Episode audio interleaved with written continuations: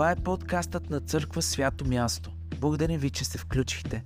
Вярваме, че това послание ще ви благослови, насърчи и ще ви приближи повече към Бог.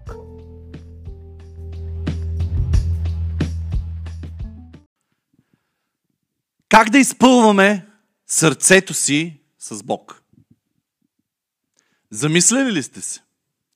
Изключително практично нека да мислим днес. Как да изпълваме сърцето си с Бог? Ставаме рано и това е нашия живот. Това е нашия днешен живот.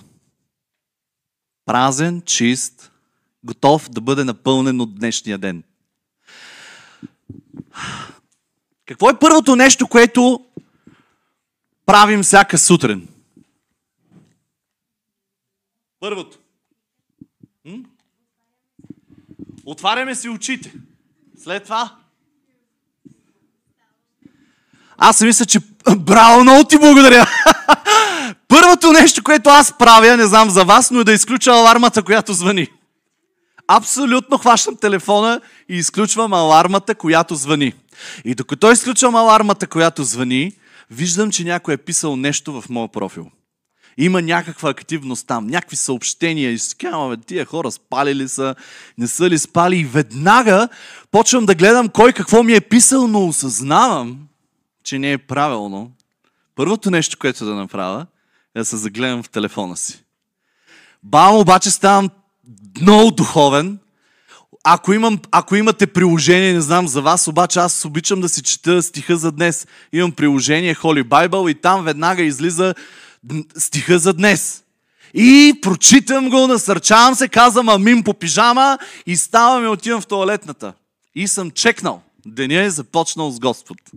С малки такива разклащания, такива малки чудения, но прочел съм мъничко. Нещо за деня, което надявам се да остане в моя ден. Чекнал съм деня, вече е християнски моя ден. Обаче излизам навън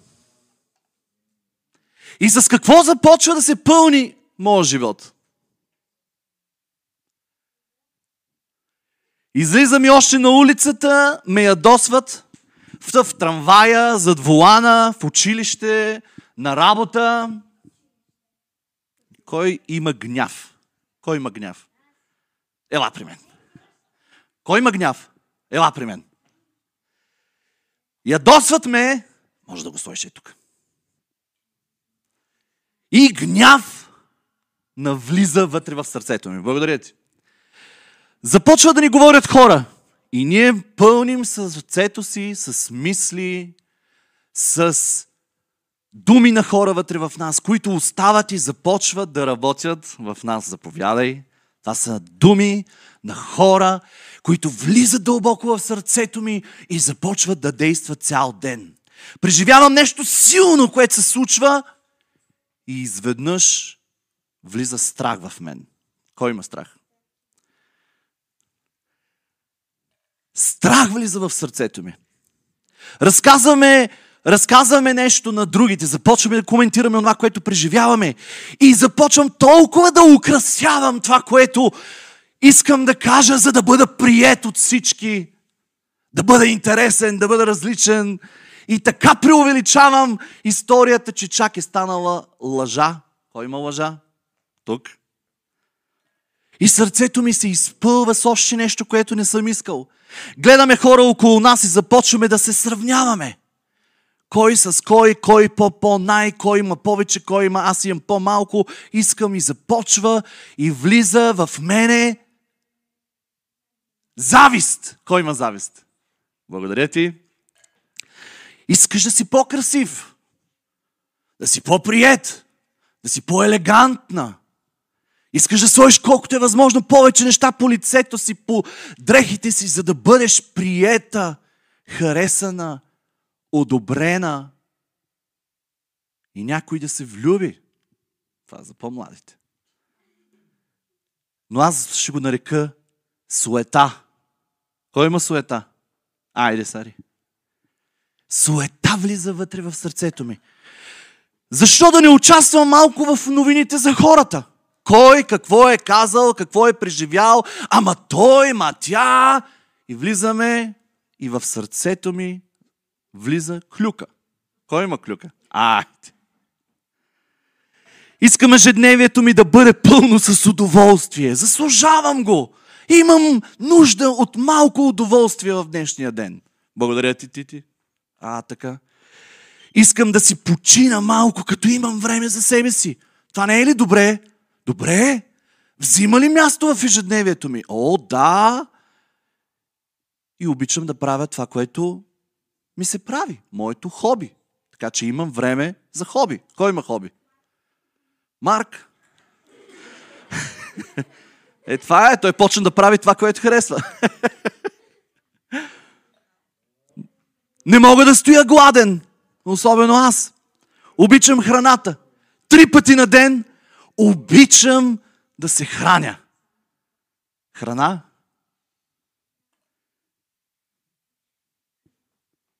И почти ми се напълни ежедневието с неща. И сърцето ми се напълни с неща. Но какво означава да напълним сърцето си с Бог? И има ли място в моето сърце след всичко, което ми се е случило в днешния ден? Днес искам да си поговорим за пет неща. Практични неща, по които можем да напълни, с които можем да напълним сърцето си с Бог. И първото нещо е с Божието Слово. Да, ние вече сутринта си вземахме дажбата. Дали мислихме обаче целия ден за този стих, който прочетахме? Да се изпълваме с Божието Слово и чашата ни да прелива, означава да пълним тая чаша с живата вода, която е Христос. Библията навсякъде в, в Словото си, в всичките си думи казва и оприличава Божието Слово като вода. И ние започваме да пълним. Да пълним. Да пълним.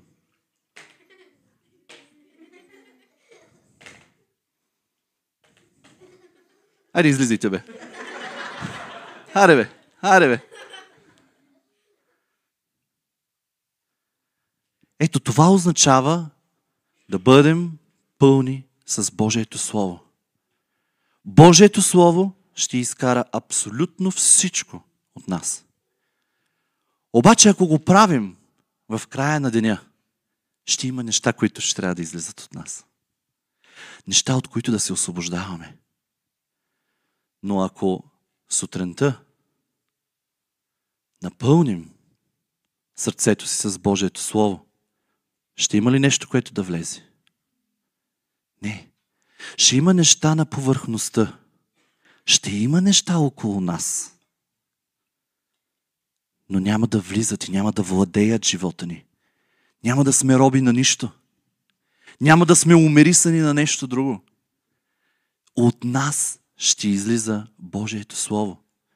Да, възможно е през деня на сила да се опита някой да вкара неща в нас. Но погледнете, борба ли е? Кой измъква топчето? Кой измъква хобито? Уху, мали! Точно това се падна. Божието Слово върши онова, което аз не мога да извърша.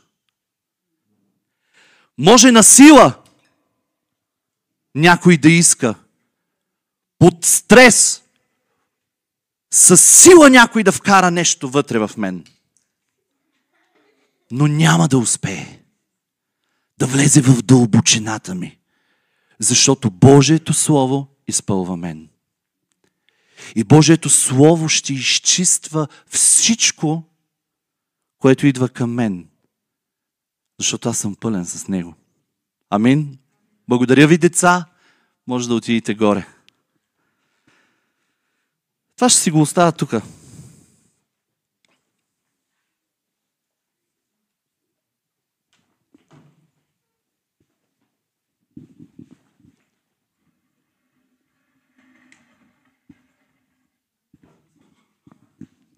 Най-вероятно сте виждали този пример.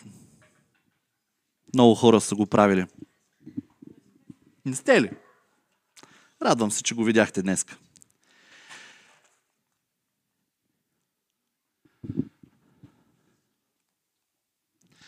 Искам да си представим, че сме Давид.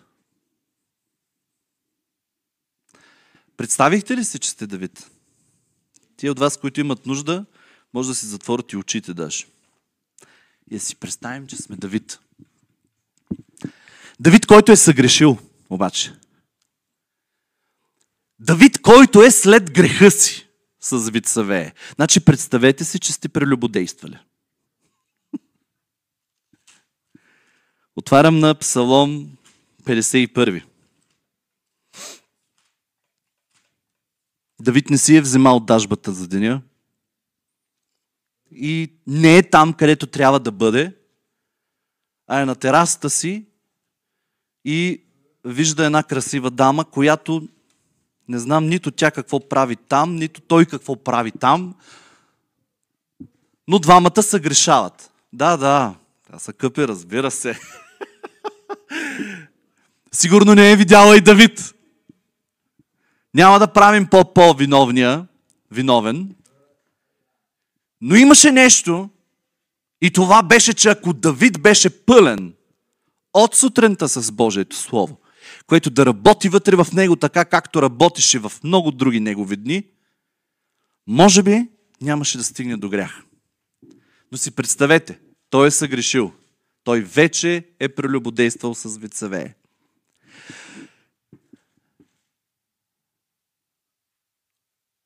След това се появява лъжа в сърцето му, защото трябва да покрие греха си. След това се появява убийство, защото трябва да се подкрепи действието му с нещо, за да бъде още по-добре покрит греха му. Къде си мислите, че е Бог в цялата ситуация? В днешно време можем много лесно да разберем кой кога е забременял. Но в онова време е трябвало време да мине, за да разберат, че жената е бременна. Значи минали са поне месец. Или няколко месеца. Давид стои в греха си. Идва пророк Натан и го изобличава за грях. И Давид започва да плаче. Давид осъзнава греха си най-вероятно много от отдавна. Но няма сила да се измъкне от онова, което е доста объркал. Ама доста, доста объркал. И въпреки всичко това, което Давид прави е, затваря се в една стая и започва да излива сърцето си пред Бог. Ето вече си представете, че вие сте този Давид с гафилия. Грешка след грешка след грешка и може би си служи твоето нещо. Твоето сгафване. Твоите и моите грешки и забъркани манджи. Смили се над мене, Боже, според милосърдието си. Според множеството на благите си милости, изличи беззаконието, което извърших. Измий ме съвършенно от беззаконието ми и ме очисти от греха. Защото престъплението си аз признавам. И грехът ми е винаги пред Тебе. Пред Теб, само пред Теб съгреших. И пред Теб сторих това зло. Признавам това, за да бъдеш оправдан, като говориш. И да излезеш непорочен, когато съдиш. Ето родих се в нечестие и в грях ме зачна майка ми. Ето понеже желаеш искреност вътре в мен. Научи ме на мъдрост в скришното на сърцето ми. Пораси ме с Исоп и ще бъда чист. Измий ме и ще стана по-бял от сняг. Дай ми да чуя радост и веселие.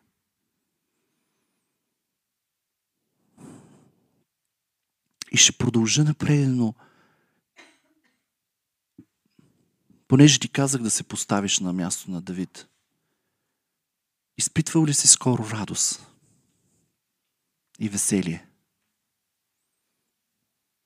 Моли се с тая молитва. Дай ми да чуя радост и веселие, за да се зарадват костите, които си строшил. Отвърни лицето си от греховете ми. Сърце чисто сътвори в мене, Боже, и дух постоянен обновявай вътре в мен. Да не ме отхвърлиш от присъствието си, нито да отнемеш от мене Святия Дух. Върни ми радостта на спасението и освобождаващия Дух нека да ме подкрепи. Тогава ще науча престъпниците на Твоите пътища и грешници ще се обърнат към Теб, когато аз се изправя, добавям. Когато аз бивам изцелен от ръцете Ти, тогава аз ще мога да помогна на други прелюбодейци.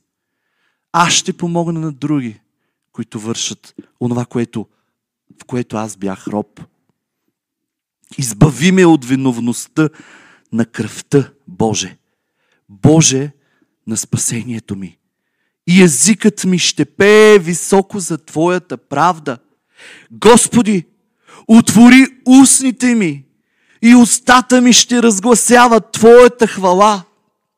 Защото не искаш да Ти принеса жертва, всеизгарения не са Ти угодни. Жертви на Бога са дух съкрушен, сърце съкрушено, разкаяно. Боже, Ти няма да презреш. С добре и добро на Сион, според благоволението си. И е толкова актуално в днешния ден да прочетем този стих. Стори добро на Сион, според благоволението си. Съгради стените на Йерусалим. Въпреки всичко бих добавил. Въпреки греха. Въпреки отхвърлянето ми. Въпреки отхвърлянето, което аз направих към теб. Съгради стените ми отново. Прости грехът ми и ми дай радост вътре в сърцето ми. Амин. Божието Слово може да съгради стените ти отново. Божието Слово може да измие живота ти и всичко това, което е било вътре в тебе, да излезе поради Словото, което навлиза в най-големите дълбочини на моето сърце. Идем един много интересен текст в Псалом сто и деветнайсет. Няма да го четем целия. Той е най-дългия. Стихове от едно до три и после девет. Блаженни онези, които са правдиви в пътя, които ходят в закона на Господа. Блажени, които пазят заповедите му и го търсят от цялото си сърце. Които не вършат беззаконие, а ходят в пътищата му. Девети стих. Как ще очисти младежът пътя си, като му отдава внимание според Твоето Слово? Отново много интересен, но и трудно за превеждане е този девети стих. Думите, които са използвани. И преводачите са допълвали някакви думи, за да бъде доста добре разбран. Въпреки всичко, пак е трудно и пак хората могат да не го разберат. Значението на еврейския текст значи как ще пази себе си младежа? Като отделя достатъчно внимание на Твоето Слово. Другата седмица започваме тинейджърско. И за този стих ще си говорим доста. Как младежът да опази пътя си? Но днес аз искам да наблегна на втората част. Как да опазим себе си? като наблягаме на Божието Слово. Като изпълваме живота си с Божието Слово. Като отделяме достатъчно време и внимание. Не ми трябва. Като отделяме достатъчно време и внимание на Божието Слово. Да се върнем в Псалом петдесет и едно десет. Сърце чисто сътвори в мене, Боже, и дух постоянен обновявай вътре в мене. Тоест, постоянно да обновява духа вътре в мен. Хем да изпълва сърцето ми, хем постоянно да обновява духът вътре в мен. И понеже неговата вода е жива,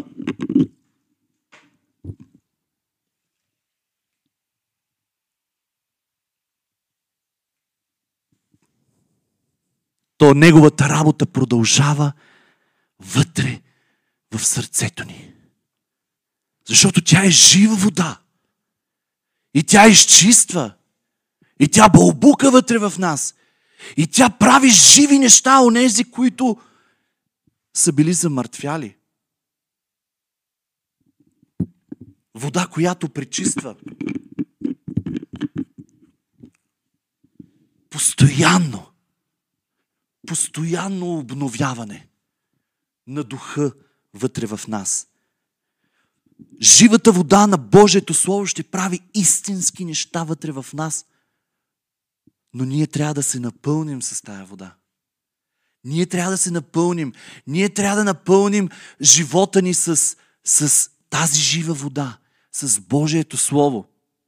И има значение, приятелю, кога го правим. Защото много често го правим след всичко. Толкова лесно се нараняваме от всичко и след това искаме изцеление. Да, никой не ходи здрав в болницата, нали? Всеки има по нещо, за да стигне до болницата. Но по същия начин сме и ние. А в духовния свят ние трябва да сме здрави и да не допускаме рани. Е, в живота си ще имаме рани. И ще стигаме до, момента, до моментите, в които Христос ще изцелява живота ни. Но след като веднъж сме повярвали и след като сме тръгнали по пътя на святостта, ние трябва да започнем да се изпълваме с Неговото Слово. Така че каквито и неща да идват в живота ни, те да бягат. Словото да ги изхвърля от живота ни. И нищо да не влиза дълбоко вътре в нас, което да я разяжда живота ни. Защото има неща, които могат да влязат в дълбочината на сърцето ни и като черви, че да, да продължат да стоят там, без дори да осъзнаваме, че ги има. И колко често ни се е случвало, поне на мене много пъти, да взема една хубава ябълка и така хубаво да отхапя, И да, и да осъзная, че съм изял червия в тая ябълка. А отвън по нищо не мога да разбера, че има черви вътре. Иначе няма да я пипна.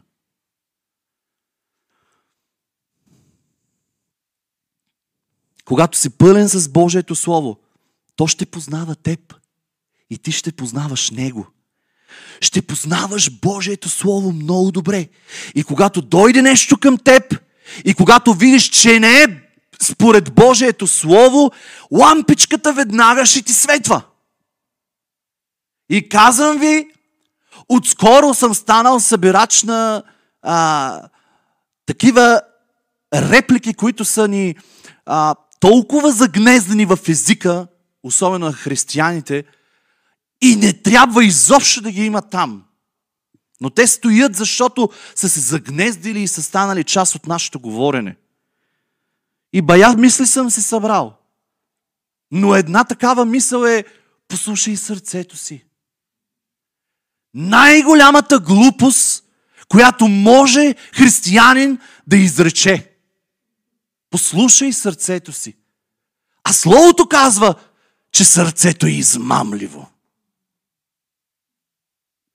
Друга мисъл.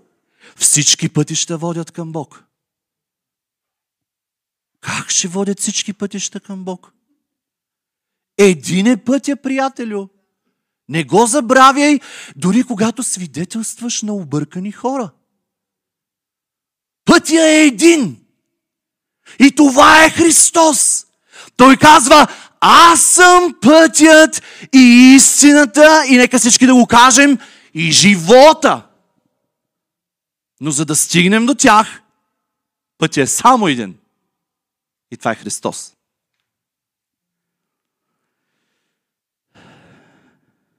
Никоя друга религия не може да те свърже със сърцето на Бог. И днес виждаме толкова умешани, измислени велики неща от човека, наречени религии, които толкова много дори приемат и нашия Христос. И ние, когато благовестваме, можем много лесно да се съгласим с тях. Но пътя е един. Нека да изчистваме устата си от думи. Когато си пълен с Божието Слово, веднага всичко ще бяга. Всяка друга истина е лъжа и ще бяга от живата вода. Ще бъде настъпвана. Пълно ли е сърцето ти с Бог? Казах ви, че днес ще разгледаме пет неща. Пет практични начина да пълним сърцето си с Бог. И първия вече го споменах. Да изпълваме сърцето си с Божието Слово. Не само да го четеш, но и да размишляваш. Да размишляваш върху Божието Слово. Ще ми кажеш как да го разбирам, как да, го, как да размишлявам върху него, как да намеря отговорите на моя, моите въпроси, след като не го познавам. Къде да го открия, като не знам къде е? И как да стигна до него. И да ти кажа, приятелю, и аз бях така. Всеки един е минал по този път. Всеки един е задавал прекалено много въпроси и въобще не съм знаел къде да открия нещо в тая дебела книга. Но съм се радвал. И истинско удоволствие, когато съм чел нещо и ми се случи това нещо. И аз знам, че Словото казва за него. Мога да не знам много други неща, но едното го знам. Минало е през ушите ми, през очите ми и съм се развълнувал. И Яков казва, внимавай с езика си, защото е буйно зло.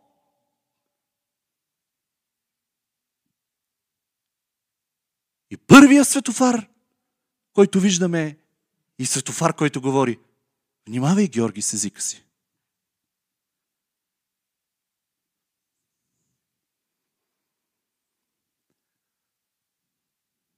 Но в даден момент ще пораснем. Порасваме. И започваме повече и повече да познаваме Божието Слово. И, приятелю, ако, не, ако пропускаш в деня, да напълниш чашата си, така че да прелива с Божието Слово, тогава си изпуснал целия ден. Тогава ще има много неща, които ще завладяват сърцето ти и на следващите дни ще се чудиш откъде ти е дошло. Защото Божието Слово не е било в тебе. Но ако изпълваш всеки ден, по-малко, по-малко, не е нужно да изчетеш пет глави на ден. Нали? Това е хубави, хубави душове. Аз ги обичам да ги наричам такива душове, бързи. Всеки си взима бърз душ. Ама всеки знае, че от време на време трябва да търка тая кожа. Нали? Божието Слово трябва да търка кожата ни. Имаме нужда от бързи душове, но имаме нужда и от един стих, който да остане през целия ден в, уш... в ушите ни, в сърцето ни. Стих, който да размишляваме върху него. И виждаме Давид, че го прави. И казвам ви, когато имаме повече и повече такива стихове в главата си, тогава ще расте Божието Слово вътре в нас. Ще се предаваме повече и повече на Божието Слово, когато вече размишляваме върху него. Не просто го прочитаме, не просто го слушаме. Хубави са тия душове и ще ги правим. Аз ги правя всеки ден. Но аз винаги избирам нещо, върху което умът ми цял ден да стои там. Избирай го и ти. Пълни Словото, ушите си със Словото, очите си с Божието Слово. Така че чашата ти да е пълна, пълна и да ти говори. В един момент ще започнеш ти да помагаш на други. Да намират неща в Божието Слово. Така както ние сме ти помагали на тебе. Така както на мен ми е било помагано. И все още не знам всичко от Божието Слово. Но и доста знам. За четиридесет и две години бая съм понаучил. Обаче има още много неща, на които трябва да се предава умът ми, за да може да растат вътре в мене. Тия духовни инжекции, които просто трябва да вкарват неща в умът ми, които да и след това да влизат в, дълбоко в сърцето ми и сърцето ми да се променя. Псалом едно казва: блажен оня човек, който не ходи по съвета на нечестивите. Ама слушайте, тук са, тук са едни стълбички, само върху тия стихове може една проповед да, да, да, време да, да отделим. С, с, вижте ги стъпките. Блажен оня човек, който не ходи по съвета на нечестивите. И в пътя на грешните не стои. И в събранието на на присмивателите не стои. Но какво прави? Но се наслаждава. Тази дума може да бъде преведена и като размишлява и се удоволства на Божието Слово, в закона на Господа. И в Неговия закон, в Неговото Слово, в Неговите думи се получава моя ден и моята нощ. Ще бъде като дърво посадено при потоци и води. Тогава ще бъде като дърво посадено при потоци и води. Когато Словото стане живо вътре в мен. И аз размишлявам в него. И аз имам решение според моето Слово. И не влиза нищо така по-дълбоко. Виждате ли? Различно е. Стоенето. Ще бъде като дърво посадено при потоци и води, което дава плода си на времето си и чието лист не повяхва. И обичам следващото. Във всичко, що върши, ще благоуспява. Ако се наслаждаваш в Божието Слово, вместо да си в пътя на грешните и не стоиш в събранието на пресмивателите, но Божието Слово работи вътре в тебе и се предаваш на него през целия ден, в който се движиш, съществуваш, работиш, изхвърляш си боклука, готвиш, переш, чистиш, управяш децата си, общуваш с мъжа си, с жена си. Но Божието Слово дълбоко стои вътре в тебе и работи. Ще бъдеш като дърво посадено при потоци и води, което дава плода си и нищо в теб няма да повяхва. Но ще благоуспяваш. Така казва Божието Слово. Е, аз мога да не виждам, че благоуспявам. И тогава, ако не е пълна чашата ми, с Божи... сърцето ми с Божието Слово, аз ще се огорча. Но понеже сърцето ми е пълно с Божието Слово, то Божието Слово няма да позволи аз да се огорча към моя Бог. И в един момент, когато стоя до край, аз ще видя, че живота ми е благоуспял. Тогава ще се отворят очите ми, за да видя неща, които не съм виждал за живота си. А те са били там. Аз съм имал повече мир от всякога и не съм го забелязвал. Когато бях на седемнайсет години, се качих на мотор и толкова се влюбих в моторите, че изхвърчах с максимална скорост да направя завой и се забих в една къща. В стената не знам как дупка не направих. След тогава, до трийсет и четири-пет годишна възраст, мисля, че имах болка в колената при смяна на температура и при поява на, на влага и така нататък. Дойде едно събрание. Не съм ли вярвал за моите крака? Повече години наред. Вярвах за изцеление, но не виждах изцеление. В един момент имаше Божий човек там, който казва: аз не ви изцелявам. Аз не мога да повярвам, че вие ще бъдете изцелени, а вие може да повярвате на онова слово, което просто излиза от моята уста и аз съм длъжен да го изговоря, че в неговите рани вие може да бъдете изцелени.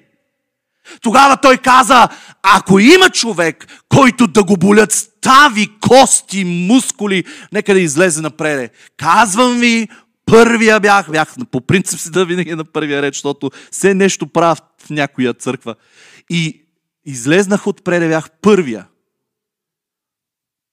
И дотам бяха думите на човека. Оттам дойде живото слово, което влезна в мене и ме изцели. И знаете ли колко бързо, сега ще се съгласите с мен, колко бързо забравяме. Мина се година и аз чак тогава осъзнах, че колената са ми изцелени. След година извъннах на човека, който говори, водеше тази служба, и казах: човече, не мога да повярвам. Аз съм изцелен. Вярвал съм години наред и не бях изцелен. Но сега съм изцелен и разбирам след една година.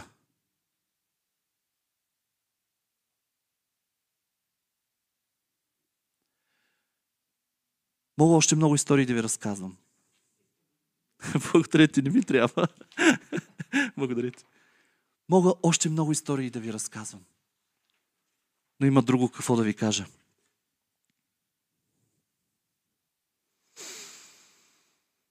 Псалом сто деветнайсет, деветдесет и седем. Колко обичам аз твоя закон, твоите думи. Цял ден се получавам и размишлявам в него. Ето това е любов по Бога.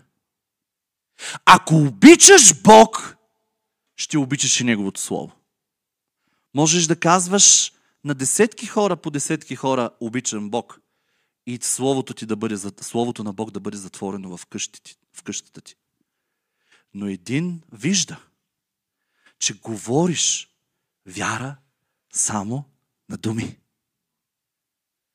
Ако обичаш Бог, с такава любов, с каквато не, не те оставя да дишаш спокойно, тогава Божието Слово ще расте вътре в теб и ще дава плод. И ще имаш любов по Божието Слово. И любовта ти ще се вижда. Знаете ли как се вижда, че любовта, че имаш огромна любов по Божието Слово?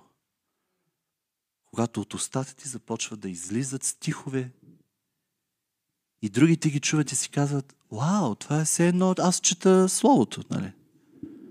Толкова е живо и реално, той го, той го, той го изговаря. Миналата седмица бях на едно пасторско обучение, за което вие знаете. И излезна един от пасторите и съм ревал като, като малко детенце, защото бях засрамен. Ако днес ни вземат Божието Слово от ръцете и няма как да стигнеш до него, и телефони, и всичко, какво ще остане от Божието Слово вътре в нас? Тогава къде и откъде ще си извикваме всичко? Лесно ни да отворим сега, лесно не е в търсачките да намерим, лесно не да открием този стих, оня стих, тая история, она история. Вземат ли ти всичко? Ето тук и тук. Остава Божието Слово, което сме натрупали, ако сме го натрупали.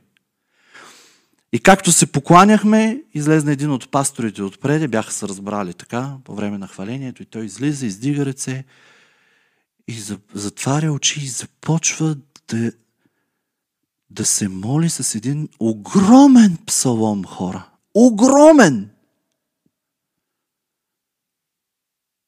Всичко вътре в мене се преобърна. И казах: защо аз не съм на негово място? Защо аз не знам толкова Божието Слово? И защо аз не изпълвам живота си с Неговото Слово? И ще чуете за пастора си, защото е решил да учи Божието Слово на Исус. Прави го като малко детенци, защото моята майка ме учила на Божието Слово. Баща ми. Да наизостявам, да наизостявам. Но някъде по пътя спрях, защото всичко е около нас.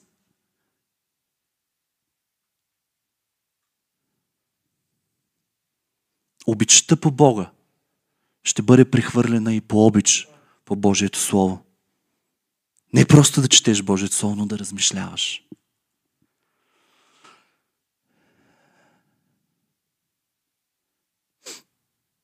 Знаете ли как си развалих очите?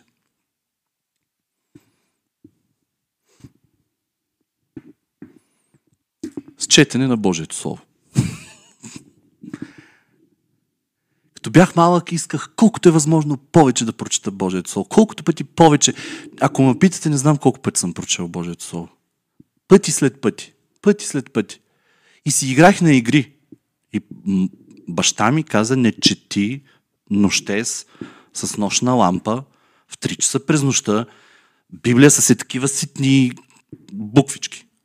Обаче аз бях решил за един месец да прочета Библията. Прочетах я за един месец, но ми се и развалиха очите. После за три месеца четах Библията, после за девет месеца четах Библията, за три години четах Библията, после почнах всяка година да чета Библията от януари до декември. И имаме ги тия планове, които искаме да си ги изпълня... изпълняваме, нали? Казвам, чудесно е. Хубаво е Божието Слово да влиза вътре в нас. И това са невероятни душове. Но ето ви нещо, което без мъдрост може да се направи. Дори с Божието Слово. Но ценно е и истинско израстване е да оставиш едно изречение от Божието Слово да работи през целият ти ден. И казвам ти, ако го изпробваш, ще видиш как не само в твоя живот това изречение ще има и този стих ще има смисъл, но и на много други хора, на които ще го кажеш. Ето това е израстване. Когато се предизвикат дори разговори върху Божието Слово. Амин. Ще четеме Божието Слово. Ще се заливаме с него. Но има, но има и копаене в Божието Слово. Хващай мотиката, лопатата и копай, ако трябва на едно място, докато под един стих излезе жива вода.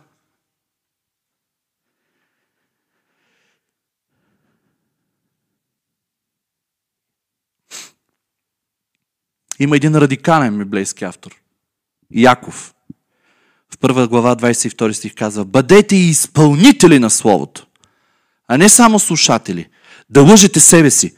Защото ако някой бъде слушател, а не изпълнител, той прилича на човек, който гледа естественото си лице в огледалото, понеже се оглежда.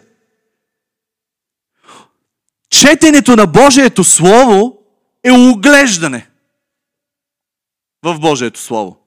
Като в огледало. Отива си и веднага забравя какъв е бил. Но който вникне в съвършения закон на свободата и постоянства, като не е слушател, който забравя, а деен изпълнител, ще бъде блажен в дейността си. Второто нещо. Изпълнявай Божието Слово. Практично. Изпълнявай Божието Слово. Не, не просто да го четеш, но и да го изпълняваш. Второто, изпълнявай Божието Слово. Изпълнявай това, което е казал. Бъди не само добър слушател, но добър и изпълнител. Обичаш ли Бог? Тогава трябва да изпълняваш от нея негови думи, които той казва. Иди си и не съгрешавай повече. Ама ние отиваме и влизаме в локвата, като прасетата. Защото обичаме тая среда. Защото обичаме всичко да ни е познато. Обаче, когато не изпълняваме неговите думи, ние го нараняваме. Виждате ли вече дълбочината? Ти не просто си четец. Ти не просто отиваш и взимаш един душ. Не. Но ти започваш да дълбаеш и стигаш до сърцевината на този, който пише Божието Слово. Святия Дух. Бог. И неговото сърце. И когато просто го четеш, защото трябва да го четеш, а не го изпълняваш, ти го нараняваш. Ти нараняваш сърцето на Бог. Саул беше първият цар на Божия народ. Бог го избра и го благослови, но, но Саул на два пъти не изпълни Божието Слово. И накрая той беше отхвърлен от Бог. Единия път трябваше да принесе жертва и той не изчака пророка да дойде, защото той като цар нямаше право да пренася жертви. Тогава Бог му каза, твоето царство няма да пребъде, защото ти не чу и не изпълни моите думи. Второто нещо е една битка с амаличаните. Той трябваше да унищожи всичко, да избие всички, и животни, и хора, и така нататък. Той остави царя и не изби животните. И знаете ли какво каза? Аз ще ги принеса на Господ. Бог искал ли е това от теб? Много често не чуваме това, което Той ни иска, Той иска от нас. А си решаваме да направим други неща за Него. Ма как? Това са жестоки богатства. Ма това е охранено такова хубаво животно. Вместо да го убия, аз ще отида в скинията с него и ще го пренеса на Бога. Ама Той ти казва, убий го, а ти си измисляш и правиш нещо друго. Не правиш това, което ти казва, правиш друго. И тогава Бог му каза, до тук. Аз вече имам друг помазаник. Един път, втори път, не знам колко пъти живеем в нова ера. Живеем в ерата, в която даже християните злоупотребяват с благодата. Но Христос самия казва, иди, простено ти е, но иди и не съгрешавай повече. Не трябва да сме само добри слушатели, но и добри изпълнители на Божието Слово. Така сърцата ни ще бъдат пълни с Бог. Как Давид обичаше и изпълваше сърцето си с Бог? Какъв е неговия практичен съвет за нас? Какво правеше той като човек по сърцето на Бог? Освен, че се наслаждаваше и размишляваше върху Божието Слово, той общуваше с Бог рано сутрин.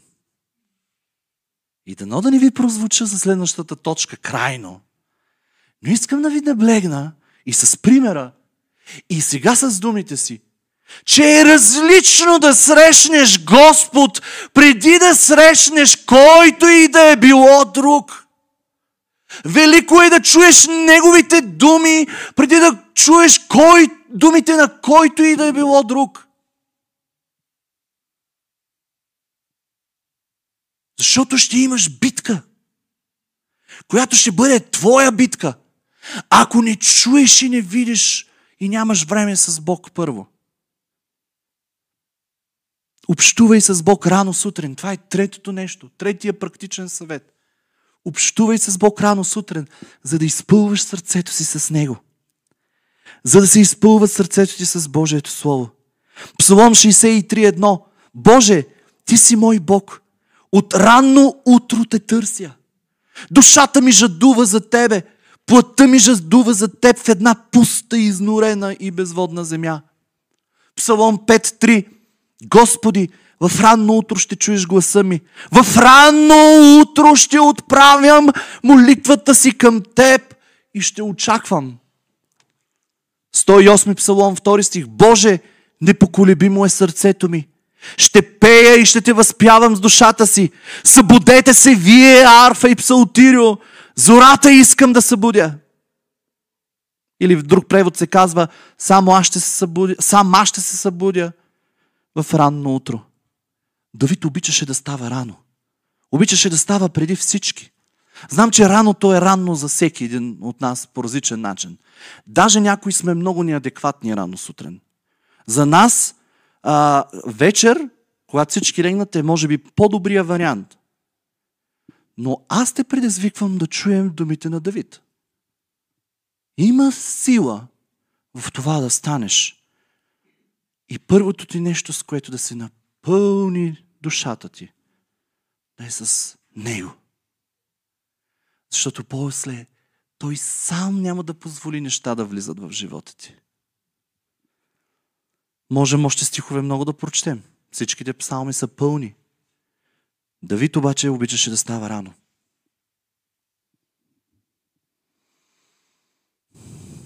Следващото нещо, което ще ти помогне чисто практично в ежедневието е бързай да се покаеш тогава, когато си сгрешил. Четвъртото нещо. Първото беше, чети Божието Слово. Изпълвай се с Божието Слово. Второто, изпълнявай го. Изпълнявай Божието Слово. Третото беше, ставай рано с Бог. Срещай Бог пръв. Срещай Бог първо. Предавай се първо на Него. И четвъртото нещо е, бързай да се покаеш веднага, щом съгрешиш. Бързай да се покаеш веднага. Виждаме тая бързина в различни хора и те оправяха животите си. Е, виждаме и, че някои нямаха никаква бързина. Дори похабяваха животите си. Не само да се изпълваш с Божието Слово, но и да бързаш да отиваш, да се покайваш при Него. Така направи и Давид. Бързаше и не го спря прелюбодейството, не го спря лъжата, не го спря убийството, не го спря бременността, за да се покая и да каже, безумието ми е голямо. Прости го, защото аз не мога да продължа, ако теб те няма.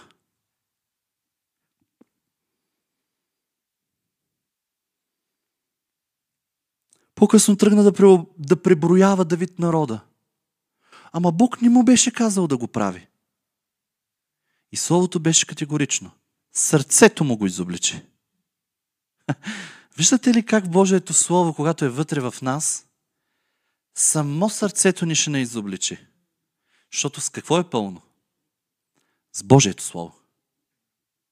Тогава не е нужно дори Бог да му говори по някакъв начин.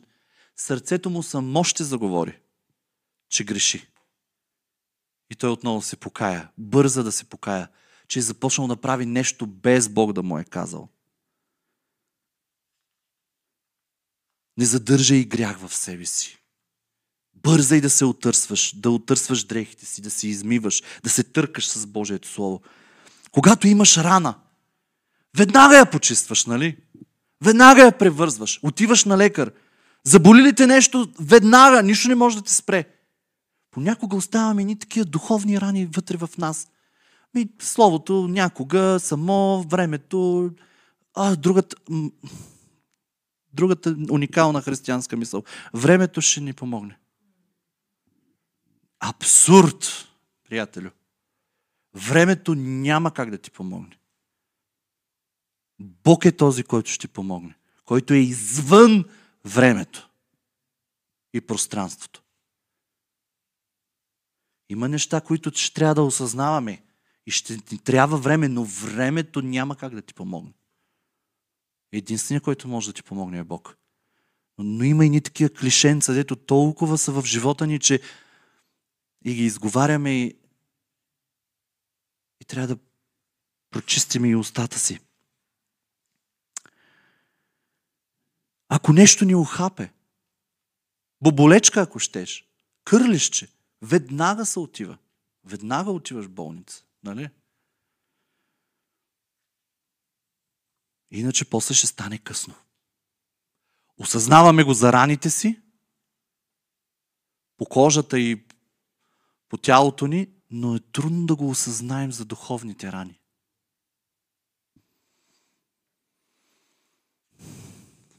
бъди същия ти с греха. Веднага си измий, веднага изпири дрехите си, поискай прошка от Христос. Простено ти е, иди и не съгрешай повече. Когато отидеш, лекарът ти превърже раната. Отиваш ли и му кажеш, ели ударима. Ударима, ударима, ударима по раната.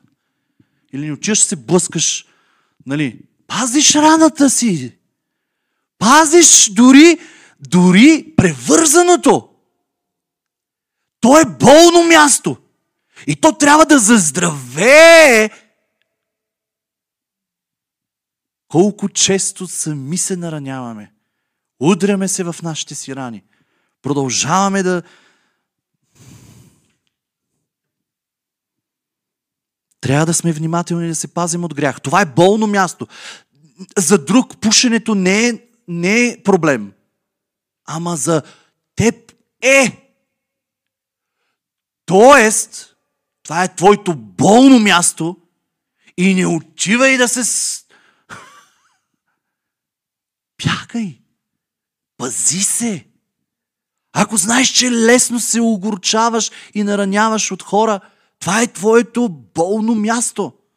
Удряно и е толкова удряно, че нямаш рана, но те боли. Това означава, че трябва най-големия си щит да сложиш там. И да внимаваш, и да се пазиш. И не на последно място. Петото нещо. Хвали Бога постоянно и във всичко. И завършвам. Хвали Бога постоянно и във всичко. Саул изпрати войници да убиват Давид, а той се моли и хвали Бог. Псалом петдесет и девет шестнадесет. А аз ще пея за твоята сила. Да, на ранина високо ще заславословя твоята милост, защото ти си ме станал крепост и прибежище в деня на бедствието ми. Както каза, ви цитирах този пастор, който казва, месиански пастор, който казва, ние ще имаме мир. Каквото и да се случва, ние ще имаме мир, защото знаем, че това ще се случва. Ти си моята сила и на тебе ще пея хваление. Ти си Бог, който от тебе са милостите ми. Ти си моята крепост. Тебе ще хваля. Когато сина му Авесалом го гонеше, за да го свали от трона му, Давид се помоли и каза, Господи, колко се умножиха противниците ми. Мнозина възстават против мене. Мнозина думат за моята душа. Ма това е хваление, хора. Това е молитва хваление. Няма за него помощ в Бога, но ти, Господи, си щит около мене. Слава моя и Той, който възвишава главата ми. С глас извиках към Господа и Той ме послуша от святия си хълм. Когато се криеше в страх Давид, пак пееше. Ще величая Господа по всяко време. Възхвала за Него, нека винаги да бъде в устата ми. Предаваха го Давид. И той хвалеше Бога. Псалом петдесет и втори. Но аз съм като зеленещо, зеленеещо се маслиново дърво в Божия храм. И се надявам на Божията милост сега и завинаги. Вечно ще те прославям за това, което си сторил. Аз се надявам на тебе, защото ти си благ. Това е луда работа. Това е... Ще те считат за психопат. Реалността е бедствие. Реалността е пълно иска някой да, ти, да те унищожи. И ти заставаш и хвалиш Господа. Давид казва, аз ще те хваля, но аз ще те хваля. Дяволът ще, ще те напълни живота с много неща, които ще ти натежат, така че да не можеш да хвалиш Бога. Но този ден, в този час, в този миг ти казвам, хвали Господа тогава, когато е благодарност към тебе, към Него. Когато сърцето ти е пълно с благодарност.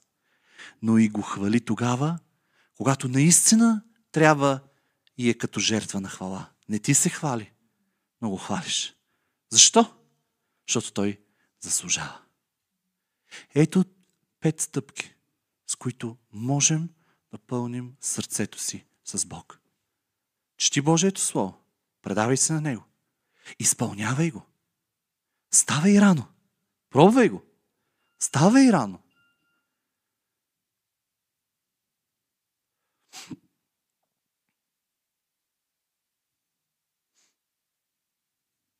Покайвай се от греха, бързай, бързай. Не задържай грях в себе си. И го хвали. Амин.